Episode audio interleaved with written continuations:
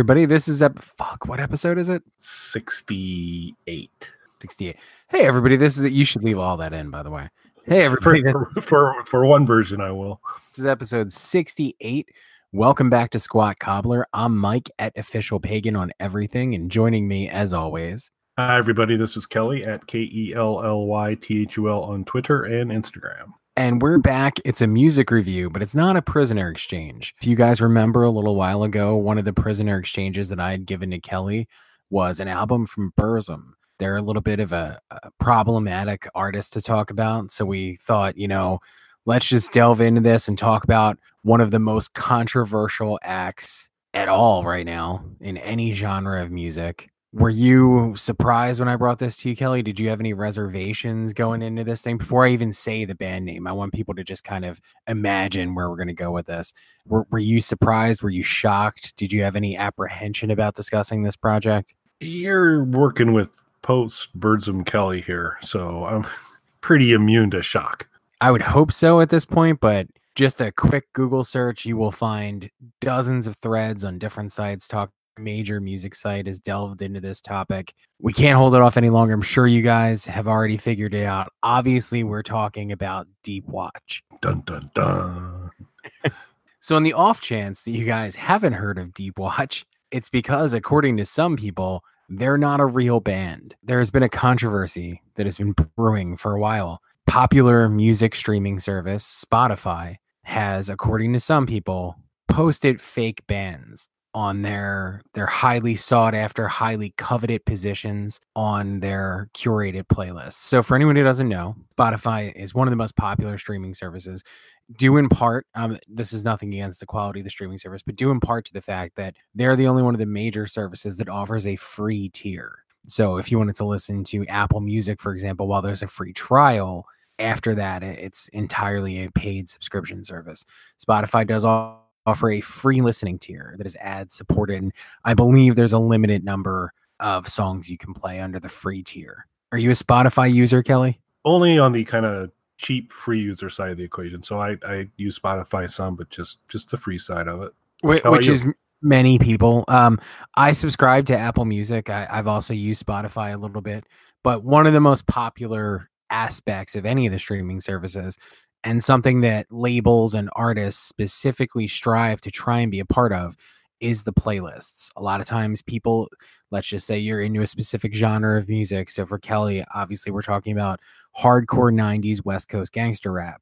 Kelly would go and look at the West Coast gangster rap playlists there's probably a lot of his favorite songs on there and maybe a few things that he could discover through listening to these playlists so for obviously the these playlists exist for multiple genres and because these playlists are promoted by the streaming services anything that winds up on a playlist it, it's a great opportunity for an artist. It, it could push an artist from thousands of streams to millions of streams of their song if you guys don't know streaming doesn't pay extremely well so you need to get as many people listening to your music as you possibly can, since the vast majority of people don't outright purchase music anymore but stream it. So some people started to notice that on some of the more popular playlists on Spotify, alongside the established acts you'd expect to see on there, were some names they hadn't really heard of, which again, great for those artists. Maybe it's just Spotify digging deep and really doing their job curating and pulling in some lesser known artists, introducing their listeners to some stuff they might not be familiar with, which again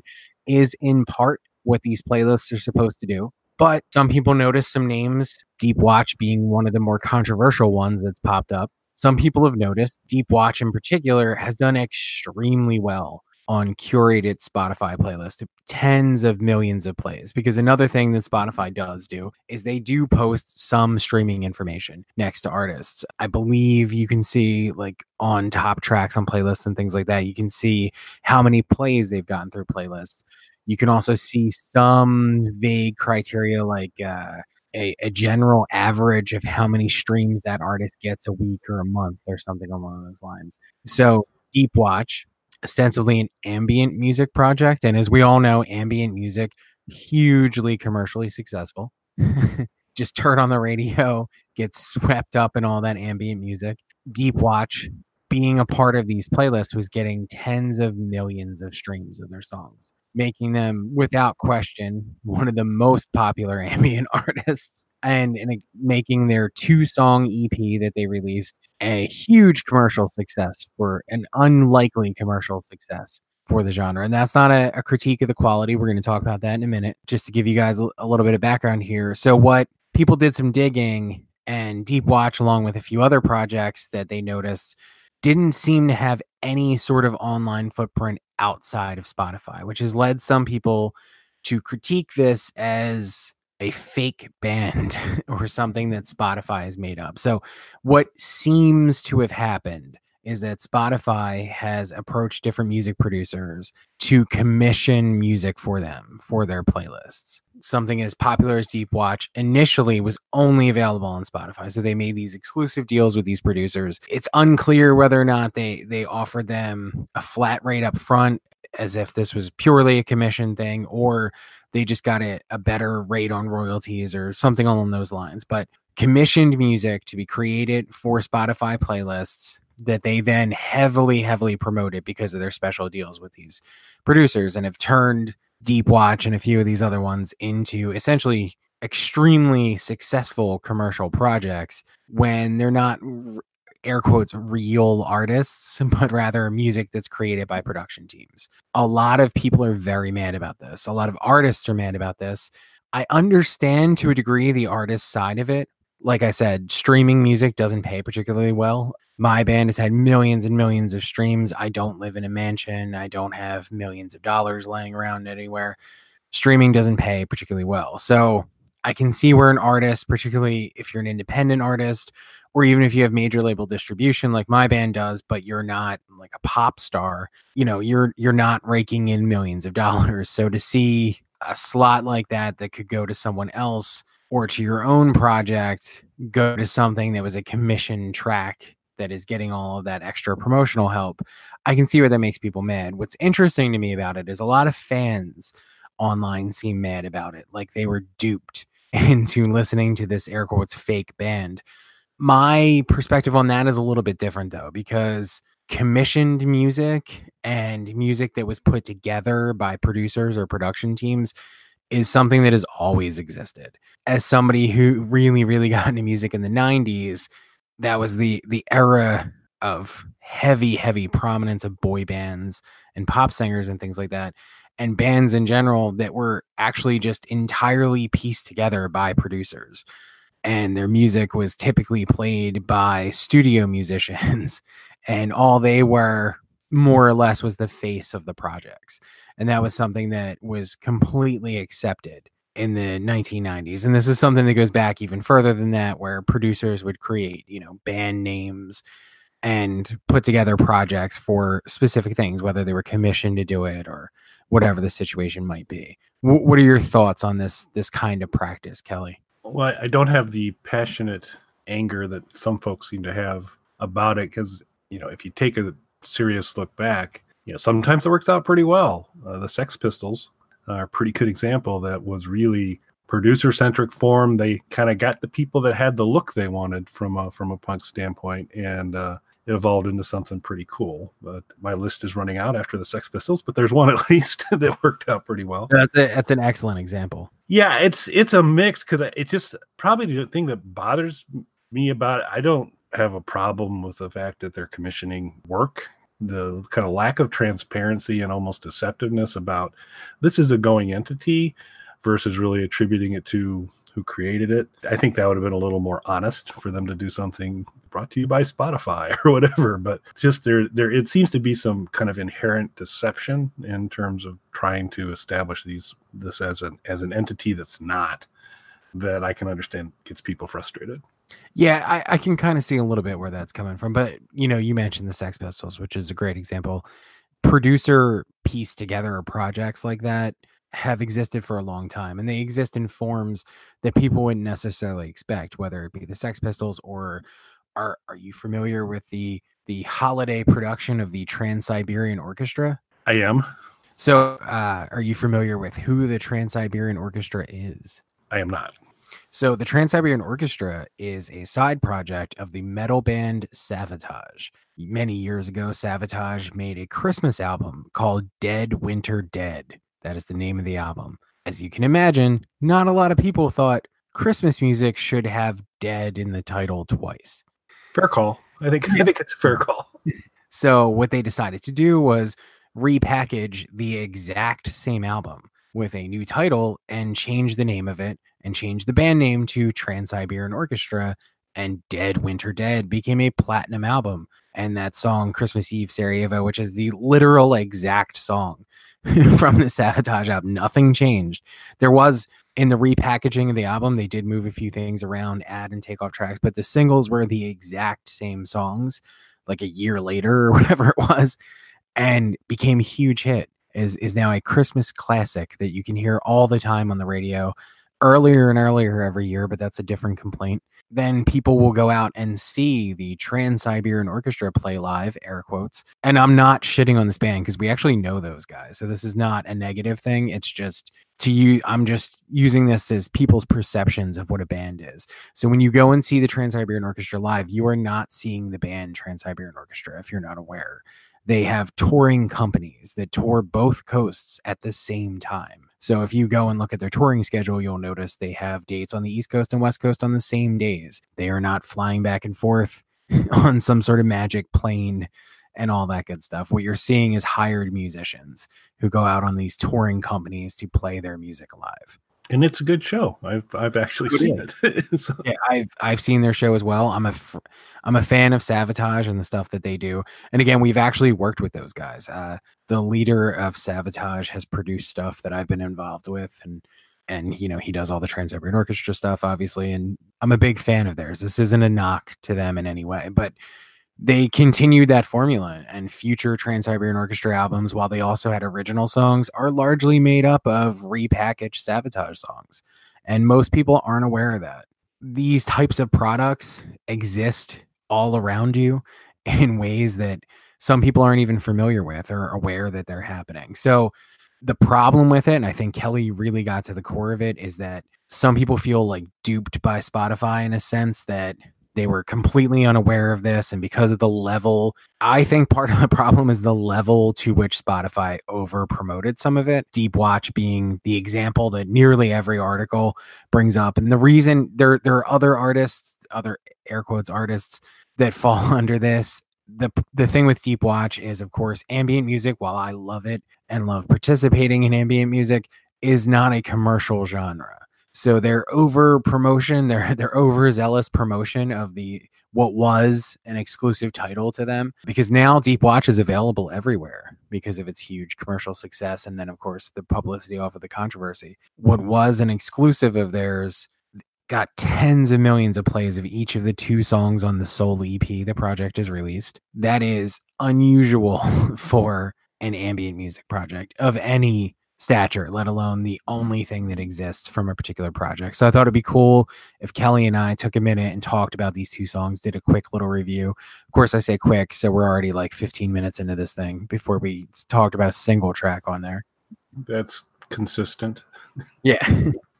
so so I thought we, we would do a review of this thing. So we are going to discuss Deep Watch, their their sole currently sole EP, Endless Fragments of Time. Wh- What did, what was your initial reaction to this thing, sir? So I kind of set aside all the side chatter about it and just kind of, as a piece of music, uh, tried to listen to it and kind of come to a point of view on it without anything else coloring it. I think it's a pretty good track, heavily featuring piano and organ.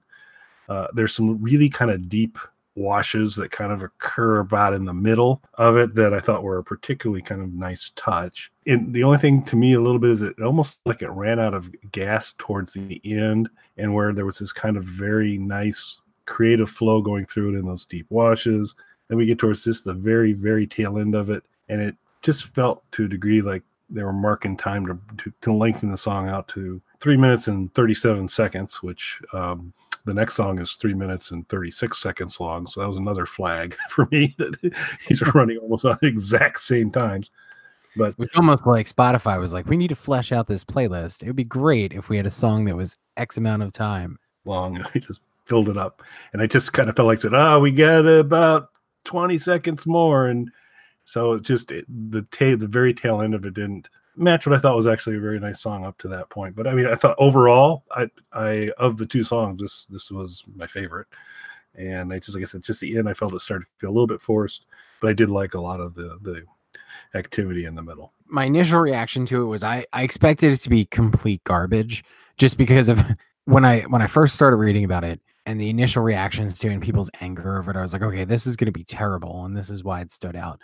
And it, it's not terrible. It's just obviously the reason that it stood out though is it's not the greatest piece of ambient music and when you look at and that that's not to say it isn't good it's just when you look at something that if i came to you and was like hey there's an ambient track that is doing huge pop star numbers right now you would expect this to be something that is going to blow you away when you listen to it. And while i really enjoyed it particularly the first track much more so than the second it, it wasn't that and it was a clear example of the the crafty promotion of the Spotify people that that has made this such a strong commercial success. Uh, before we get too deep into that, though, do you want to talk about the cover? So sure, I didn't see the cover. so, oh. sorry. a woman. It looks like a stock photo that's that's been photoshopped a little bit with some odd lighting decisions, but it, it basically looks like a woman in a flowing gown walking through the woods holding a lantern. Okay, so I I did see that then because that I consumed this on YouTube, which we'll talk about a little bit more on the next track. So I did that was actually the the image on there. So so I can talk about the album cover. Yeah, it was a, a yawner to me. Yeah, there there's really nothing interesting going on there. Like I said, it looks like it's likely a stock photo. And again, if this is something that was just commissioned, it may not even be the producers who put that cover on there. Spotify may have generated the cover themselves.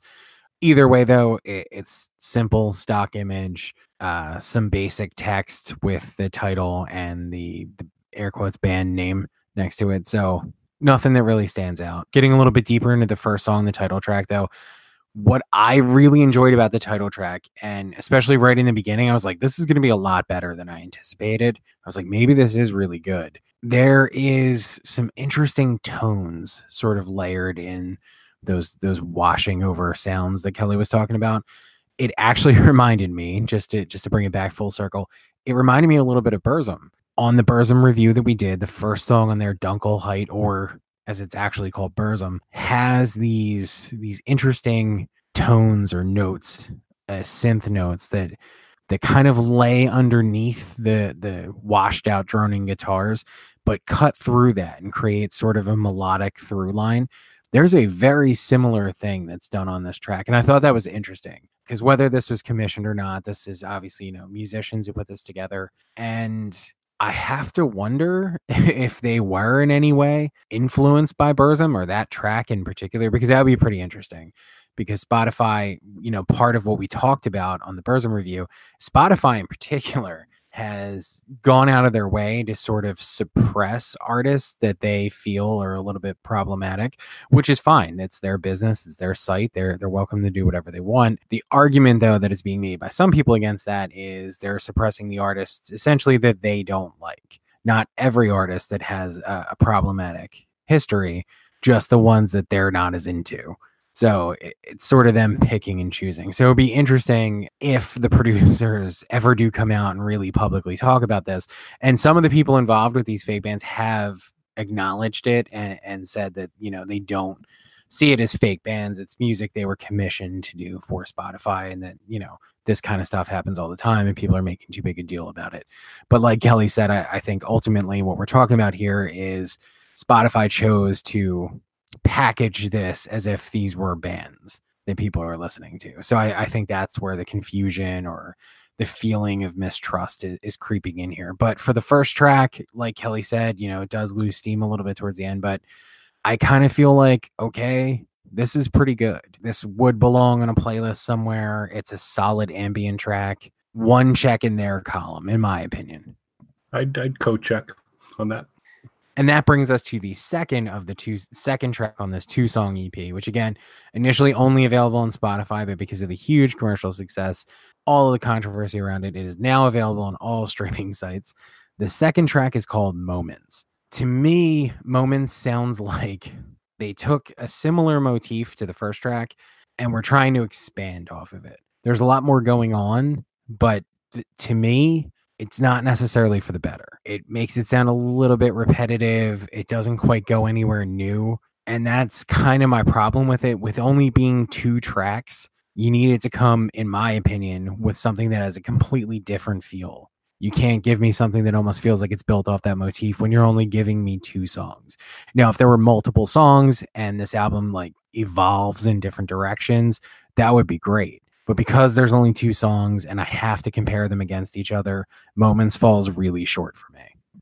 Yeah, so we track we track uh, really close on that. This is, I guess, you know, there's nothing wrong with an ambient track being dense. Usually, while it's not always 100% predictable, there's there's a path or a series of evolutions that occur through a real, at least in my opinion, what a good ambient track is. That it kind of you go on a journey with it. There's twists and turns and motive, motifs that repeat, but there's there's just kind of an evolution and things go forward. And really, none of that is present. This this kind of kicks in and just doesn't distinguish itself really in any any way. Doesn't you, you about it really kind of doesn't go anywhere. This doesn't seem to really go anywhere for almost the entire thing. There hints at the very end that something interesting might be starting to happen, but that faded away. and so uh, I did I didn't particularly enjoy this one. I think it's you know I think it's hard to kind of say, oh my god, that's I from an ambient perspective say I totally hate that ambient track. I guess it's possible, but this is definitely one that did nothing to excite me or interest me from there. It was just uninteresting. Yeah, I completely agree with you. It, it's dense. It doesn't really go anywhere. It certainly doesn't hold up to the first track. I think part of the problem though is that we only get two songs here if this were a little bit longer, even if it were a four or five song EP, not even necessarily a full length album, and we could hear more of an evolution over the course of an album, I think moments would actually hold up better as a piece of a whole. But when you only get two tracks and you really are putting 50% of the weight on it, it can't hold it. I'd agree. Wrapping things up, sort of question for you. So, okay, this was a commission project. This is something producers put together. Do you think they should turn something like Deep Watch into an ongoing concern, though. Would you listen to it if there was more of this? Because personally, you know, I, I think there's some good stuff on here. Obviously, they're talented, they know what they're doing. If it was me, and of course, it's available everywhere now, not just Spotify, whether that's because of the controversy and Spotify trying to put a little distance there, maybe the exclusive rights are up, whatever the circumstances might be. They have all of this controversy, they have all of this publicity why not capitalize on that and do something else? Do you think they should make more Deep Watch? I think they should with full transparency on who's who's the creators, who who Deep Watch is, who's who's behind it. And in terms of, I mean, sample size here is small. We got two songs. We got one that we both kind of like, and we got one that we're both not particularly excited about. Having them increase the sample size, see where because it's obviously with the first song they've demonstrated that there's there's some ability here to do some interesting things. So I I'd, I'd be open to it. I just think you know the the cat's out of the bag a little bit on kind of where this is coming from. So I think they need to just own that. And I do think the time is right if they can bring it. They've got the attention. So this to me, there's no better time to say, okay, so this is this is what we got. What do you think of that? Yeah, I definitely think timing is going to be a big part of it. I, I think if they wait a year or two and then put out like a full length Deep Watch album, I don't know that people are going to be as interested because good or bad, right now people are interested in it. It's it's something that's been an ongoing concern for uh, probably over a year now. I've been seeing articles, and then the more recent ones, they they've talked to the producers, including some of the producers behind Deep Watch. So you know, people know who they are now. They kind of have an understanding of the situation to me, it's time to jump on. Now is the time to jump on something like this and put out a longer project and really see what you can do with it now that you have all of that attention. If you were going to start a fake band, what would your fake band name be? Well, what I was going to pitch from a marketing point of view on this one uh, for the next deep watches, they should do Milli Deep Vanilli Watch would be my recommendation for them to form a supergroup. Mm-hmm. Uh, but if I were to form a fake band, I I think I would go with um, Rhymes with Bunt. Uh, see, I can't even top that. All